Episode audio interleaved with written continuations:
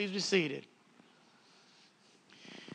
Well, several weeks ago, we began a journey with through the life of Abraham. And we looked at his call in Genesis chapter 12, where God calls him from Mesopotamia in the Ur of the Chaldeans and says, I want you to leave your family and I want you to go to the country that I tell you. In other words, just keep moving till I tell you to stop. And when we get there, I'll let you know that we're there. Then a famine comes up, and Abraham and Sarah go down to, to Egypt, and then they come back to uh, the promised land that's going to eventually be the promised land, the land of Canaan. And uh, he and Lot, his nephew, have to separate because there wasn't enough resources in the same place for both of them. And eventually, Abraham has to rescue Lot because Lot is taken captive. And then we have the whole story of Sodom and Gomorrah and all of that. And then we have these three visitors a few weeks ago that came and, and told Sarah that uh, she, or told Abraham that by this time next year, Sarah was going to have a child. Well, I guess we kind of got to back up. At, all along this way, during this journey, God had been making promises over and over again to Abraham. He'd promised him that his descendants would be numerous and that he was going to make him into a great nation. And there was a problem with that, and that is Sarah was barren and couldn't have any children. And when this story begins, she was already getting up in age. And then he tells him that all the nations of the world were going to be blessed through his descendants. Well, again, we got the same problem. And then he keeps telling Abraham that his descendants were going to, one of these days, inherit the land that he is now a sojourner in.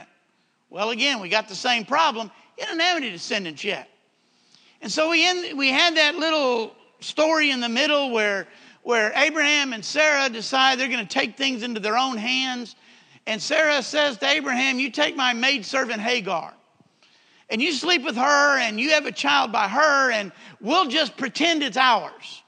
And we'll make a, a name for ourselves through the child that Hagar bears. And so, sure enough, Hagar gets pregnant, and she has a child named Ishmael.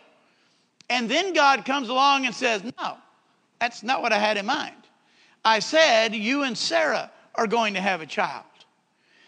When we get to this part of the story now, it is 25 years later.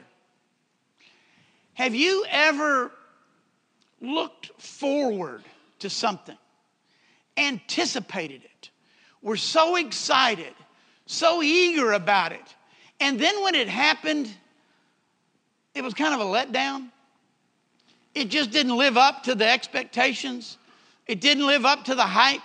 It didn't live up to, you know, I've done that several times with movies. I can't even remember what the last movie was, but I remember, oh, I know what it was. It was Dunkirk. Any of y'all see Dunkirk, the movie? Don't waste your money.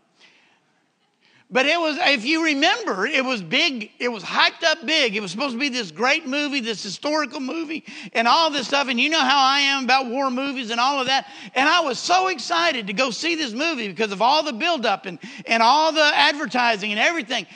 And I went, and when I got through, I was like, that was that was just bad. It just it just really wasn't even good, I didn't think.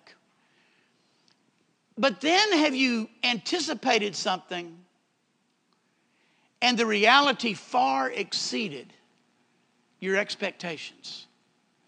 For 25 years, God has been promising Sarah, you're going to have a child.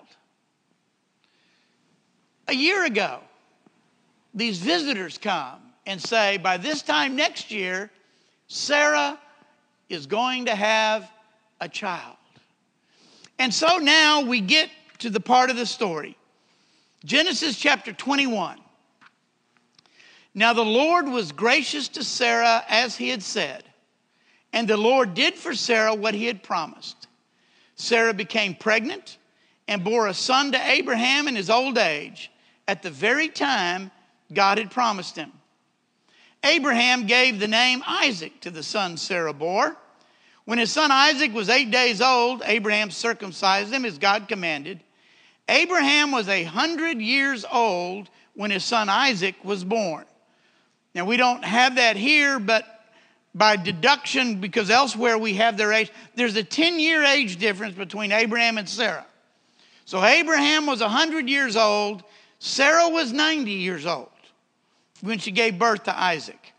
In verse 6, now look at this. I love this. Sarah said, God has brought me laughter. And everyone who hears about this will laugh with me. And she added, Who would have said to Abraham that Sarah would nurse children? Yet I have borne him a son in his old age. Do you kind of get the idea that the reality far exceeded the expectation even for Sarah? But then we got a little problem because of the problem we had before. The angel grew, the angel, where did I get angel from? Angel's nowhere in there. The child grew and was weaned. And on the day Isaac was weaned, Abraham held a great feast. But Sarah saw that the son whom Hagar the Egyptian had borne to Abraham was mocking. And she said to Abraham, Get rid of that slave woman and her son, for that slave woman's son will never share in the inheritance with my son Isaac. The matter distressed Abraham greatly because it concerned his son. But God said to him, Do not be so distressed about the boy and your maidservant. Listen to whatever Sarah tells you, because it is through Isaac that your offspring will be reckoned. I will make the son of the maidservant into a great into a nation also, because he is your offspring. Early the next morning, Abraham took some food and a skin of water and gave them to Hagar, and he sent them on her, he set them on her shoulders, and then set her off with the boy. She went on her way and wandered in the de- desert of Beersheba. When the water in the skin was gone, she put the boy under one of the bushes. Then she went off and sat down nearby, about a bow shot away, for she thought, I cannot watch the boy die. And as she sat there nearby, she began to sob. God heard the boy crying, and an angel of God called to Hagar from heaven and said to her, What is the matter, Hagar? Do not be afraid. God has heard the boy crying as he lies there. Lift the boy up and take him by the hand, for I will make him into a great nation. Then God opened her eyes, and she saw a well of water.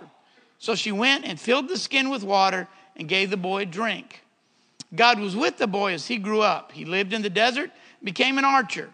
And while he was living in the de- desert of Paran, his, his mother got a wife for him from Egypt.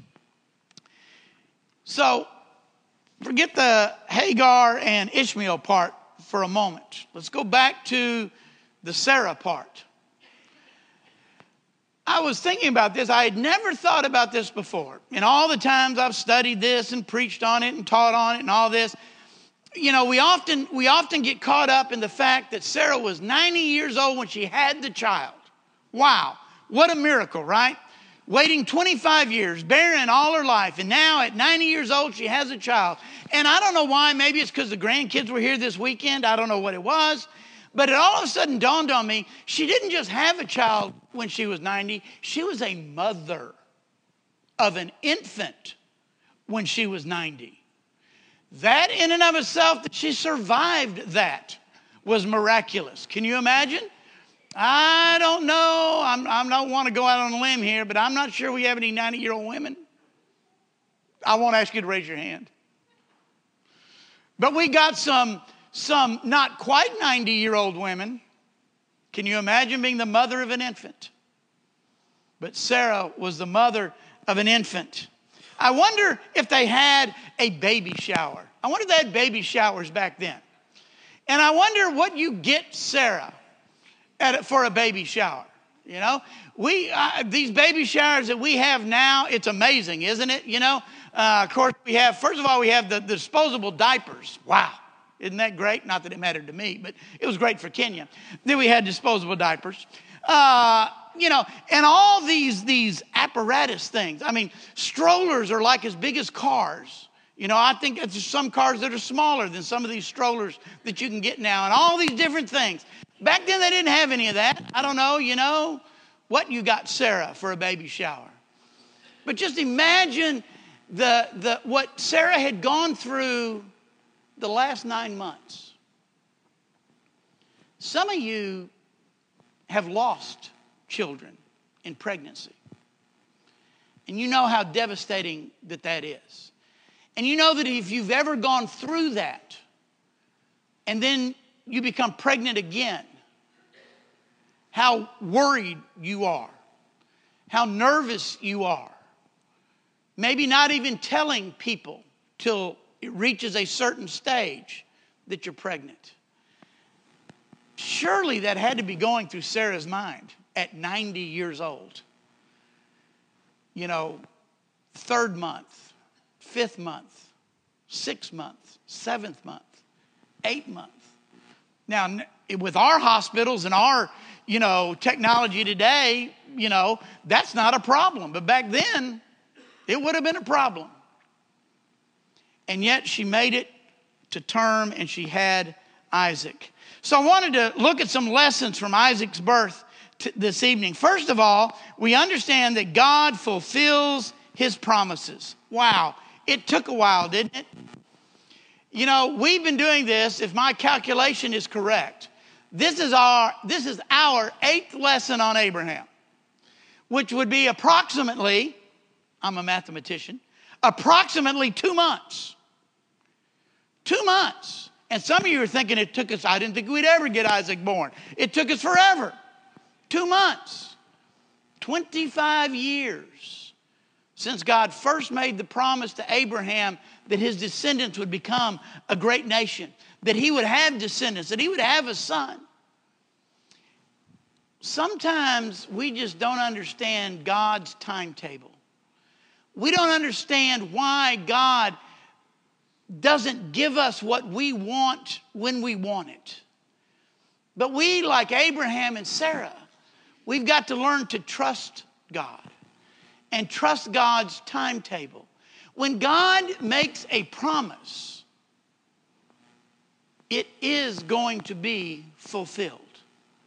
We don't have to worry about that. Now, it may not be fulfilled when we think it ought to be. Think again, you know, about, about the promises that God had made to Abraham. It took 25 years just for Isaac to be born. It would take another 600 or so years of, of you know, Jacob and his sons and down in Egypt and them all multiplying while they're down in Egypt before they actually become a great nation. Another couple hundred years before the people actually take the land that God had promised to them. And then a thousand or so years before the fulfillment of the promise that all the nations of the world would be blessed through Abraham's descendants. All throughout the Old Testament, the prophets are prophesying about the coming of the Messiah, the coming of the Messiah, the coming of the Messiah. And Galatians tells us when it was the right time. When God decided it was the right time, on his timetable, Jesus was born. He's made a promise to us that he's coming back. That he's coming back to take us to be with him. If you think 25 years was a long time, it's been a little over 2,000 since Jesus made that promise. And we may be thinking to ourselves, why hasn't God made good on that promise yet? Why hasn't he come back? Why, what, is, what is he waiting for? Well, he's got a reason. I may not understand it. I may not know what it is. Part of it we do know because the Bible tells us he's waiting so that more people can be saved. That's what he's waiting for. But it's his timetable and not ours. God fulfills his promise always. Secondly, God rewards patience. Abraham and Sarah had to have their doubts along the way. We saw their doubts. We saw them try to take things into their own hands. When the three visitors told Abraham that Sarah was going to have a child, what did Sarah do? She laughed. She laughed. She, you know, she might have believed it 25 years ago. She might have believed it 15 years ago. She might have believed it 10 years ago. But at 89, she said, That's the craziest thing I ever heard of. And she laughed. But they had faith in God. Even though Abraham and Sarah struggled along the way, they still had faith in God. And, God, and they had to learn patience. God is patient and wants us to be patient as well. He knows what we need, and when we need it, too much at the wrong time is not good for us. Thirdly, we see that God's power is revealed.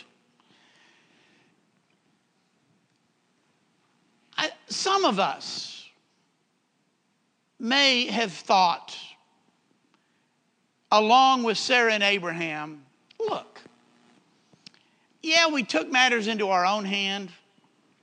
Yeah, God, that may not have been the way you planned it, but look, we got Ishmael, okay? Right or wrong, here's Ishmael. Can't we just do all the things that you're promising through Ishmael? And God says, no, that's not going to work. And one of the reasons, I think, that that wasn't going to work is because God wanted to make sure that both Abraham and Sarah knew that it was God's power that brought about this miracle. If it was just Ishmael, even though Abraham was kind of old, you go, ah, well, you know, fluke of nature, those things kind of happen. But now, when Abraham's 99 and Sarah's 89, there is no doubt that this happened because it was a miracle from God. The same way I think that God told the Israelites as they first go into Canaan and they're getting ready for their first big battle, and it's Jericho. And he doesn't tell them to storm the city. He doesn't tell them to do this or do that. He says, What I want you to do is I want you to march around the city of Jericho once on the first day and then go back to camp. And then on the second day, march around once again, and go back to camp. And I want you to do that for six days. And then on the seventh day, I want you to march around Jericho seven times. And then the walls came tumbling down. I don't think there was any doubt in the Israelites' mind that that was God's power being revealed.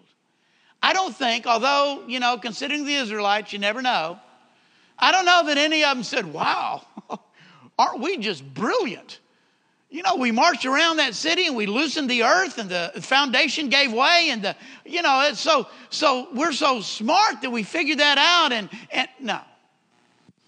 And then remember, we've talked about Gideon when he had 32,000 soldiers and God said, nope, way too many because I don't want you to think you did this on your own.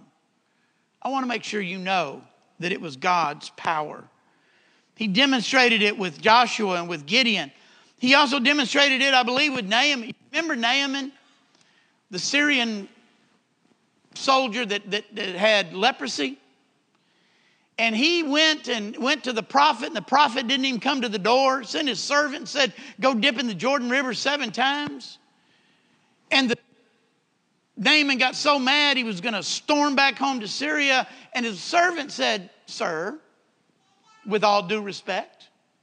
If he'd have told you to do something great, you'd have done it. He'd have told you to go defeat some city or, or you know, do, build some huge monument or something like that, if he'd have told you to do something like that, you'd have done it. Why not go dip in the river seven times?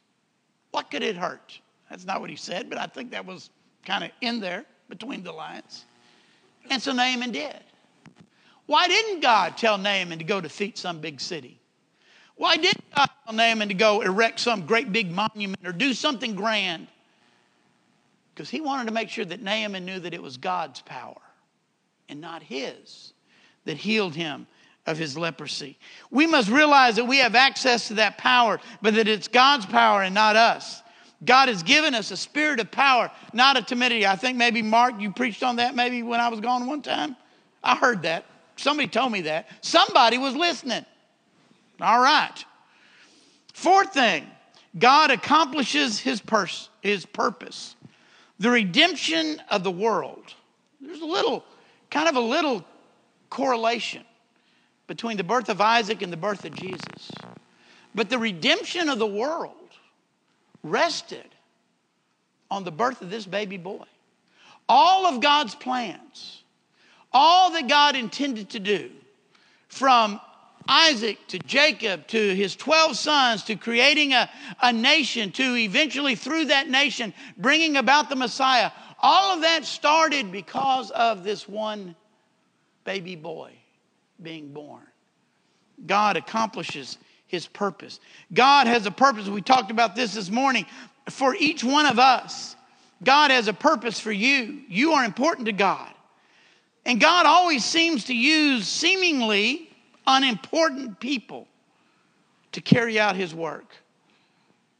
Moses was an important person at one time, right? He was raised as the son of Pharaoh's daughter. But when he was called to do God's work, he was just a shepherd, hiding off over there, minding his own business, not wanting to be bothered, and yet God used him. Gideon as well, Mary, fisherman, and a little boy and his lunch to feed 5,000. We need to open our eyes to all the opportunities that God wants to use you for and me for for his life. So, I wanted to move a little bit to a little different thing, and I wanted to think about ways that we are like Isaac. What are some ways we're like Isaac? Well, first of all, we bring joy to God. You can just hear that. You know, when, when Sarah laughed the first time, when the three visitors said that by this time next year Sarah was going to have a child and she laughed, that was a laugh of disbelief. That was a laugh of, you know, no way. But now it says, after Isaac is born, that God has filled her with laughter. This is a laughter of joy because of what God has accomplished. God rejoices, is happy for us. Luke chapter 15, Jesus tells those three parables. Remember that?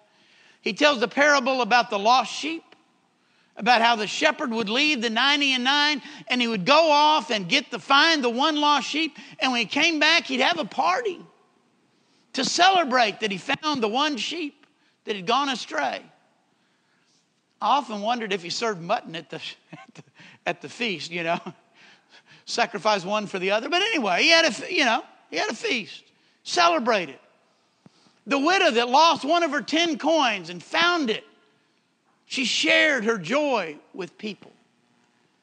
And then the son, the prodigal son, when he comes back, the father rejoices and throws a banquet in his son's honor. You ever thought about the fact that God rejoices in us? God is happy for us, that we bring God joy when we turn to Him and follow him. Secondly, just like Isaac, we are born miraculously. Now, there's no doubt that this was a miraculous birth, right? You know, 100 and or 99 and 89 when she becomes pregnant. Our second birth is miraculous as well. You remember in John chapter 3, Jesus is talking to Nicodemus. And Jesus says to Nicodemus, I tell you the truth, unless a man is born again, he cannot enter the kingdom of heaven. And Nicodemus is like, huh? Born again? Now, we're used to that concept, right? We understand born again. It's the first time Nicodemus ever heard anything like that. Born again? What? Is it possible? to enter a second time into your mother's womb and be born again, Nicodemus asked? And some people read that as kind of Nicodemus being a little smart aleck. I don't think so. I think Nicodemus had a legitimate question. What do you mean born again? How's that even possible? And Jesus said, Unless you are born of water and of spirit, you cannot enter the kingdom of heaven. Our second birth is miraculous. Our second birth is from the grace of God. Just like the birth of Isaac was by God's grace, our second birth is by God's grace as well. So we have a miraculous birth. Thirdly, we are weaned. It was interesting. I was teaching the uh, junior high, high school class a while back, and I don't remember whether it was this or something else. And we, uh, uh, got to something and it talked about being weaned. And some of you parents need to teach your kids a few things. They didn't have a clue to what that meant. And then when I started telling them, they wish they hadn't asked. A little more information than they wanted. Now, we understand and we know that probably in the day of Sarah, that weaning would have taken much, would have happened much later than what we are more used to. Since they, there was no Gerbers, you know, or, or whatever back then, so you fed as long as you could. So he was probably a little older than what we think of. But at some point in time, you get off the milk and you begin to eat solid food. In Hebrews chapter 5, the writer of Hebrews kind of scolds his readers. He said, I got some things I'd like to tell you, but you can't handle it yet. I've got some solid food. I've got some solid meat that I would like to share with you, but you still need milk. You haven't progressed, you haven't matured. We need to mature as Christians. We need to learn more and study more and become closer to God. Fourthly, like Isaac, we are we experience persecution. You know, I don't know what it was that Ishmael was doing. Ishmael's what? About 12 years older, I think, than Isaac. You know, so he's he's he's so let's say let's say that the weaning was at four, give or take. So Isaac's four, and so Ishmael's 16. I don't know what kind of, you know, whatever he was doing, but apparently he was making fun of his little brother. And Sarah didn't like it one little bit. Well, we've already seen in 1 Peter on Sunday morning, we're going to see you a little later, we are going to be persecuted in this life. As Christians, there are going to be times when the world is against us. That's why Jesus said, Bless those who persecute you. He wouldn't have said that if it wasn't going to happen. Jesus said, The world will be against you. And fifthly, we are born rich and free. Right, wrong, indifferent, or whatever, Ishmael was not the son of promise. Ishmael was not going to share in the inheritance of Abraham. Now, God was going to take care of Ishmael. But it was not going to be by Abraham's inheritance because Isaac was going to get everything. And just as Isaac got everything from his father, we've been promised everything from our father. We looked in 1 Peter where it talks about our eternal inheritance, that we are joint heirs with Jesus Christ. That doesn't that that ought to blow your mind a little bit. It blows my mind. Not a quarter heir, not a partial heir, but joint heirs with Jesus himself. So when we look at the birth of Isaac, and this is a very important chapter, of course, we're going to get to the, we know what happens in the next chapter. Things kind of get a little hairy there for a little while. But for 25 years, Abraham and Sarah had been waiting and God fulfills his promise. And we, like Isaac, are heirs because of what our Father has promised to give to us. If you're here this evening, there's some way we can help or encourage you. We invite you to come now as we stand and as we sing.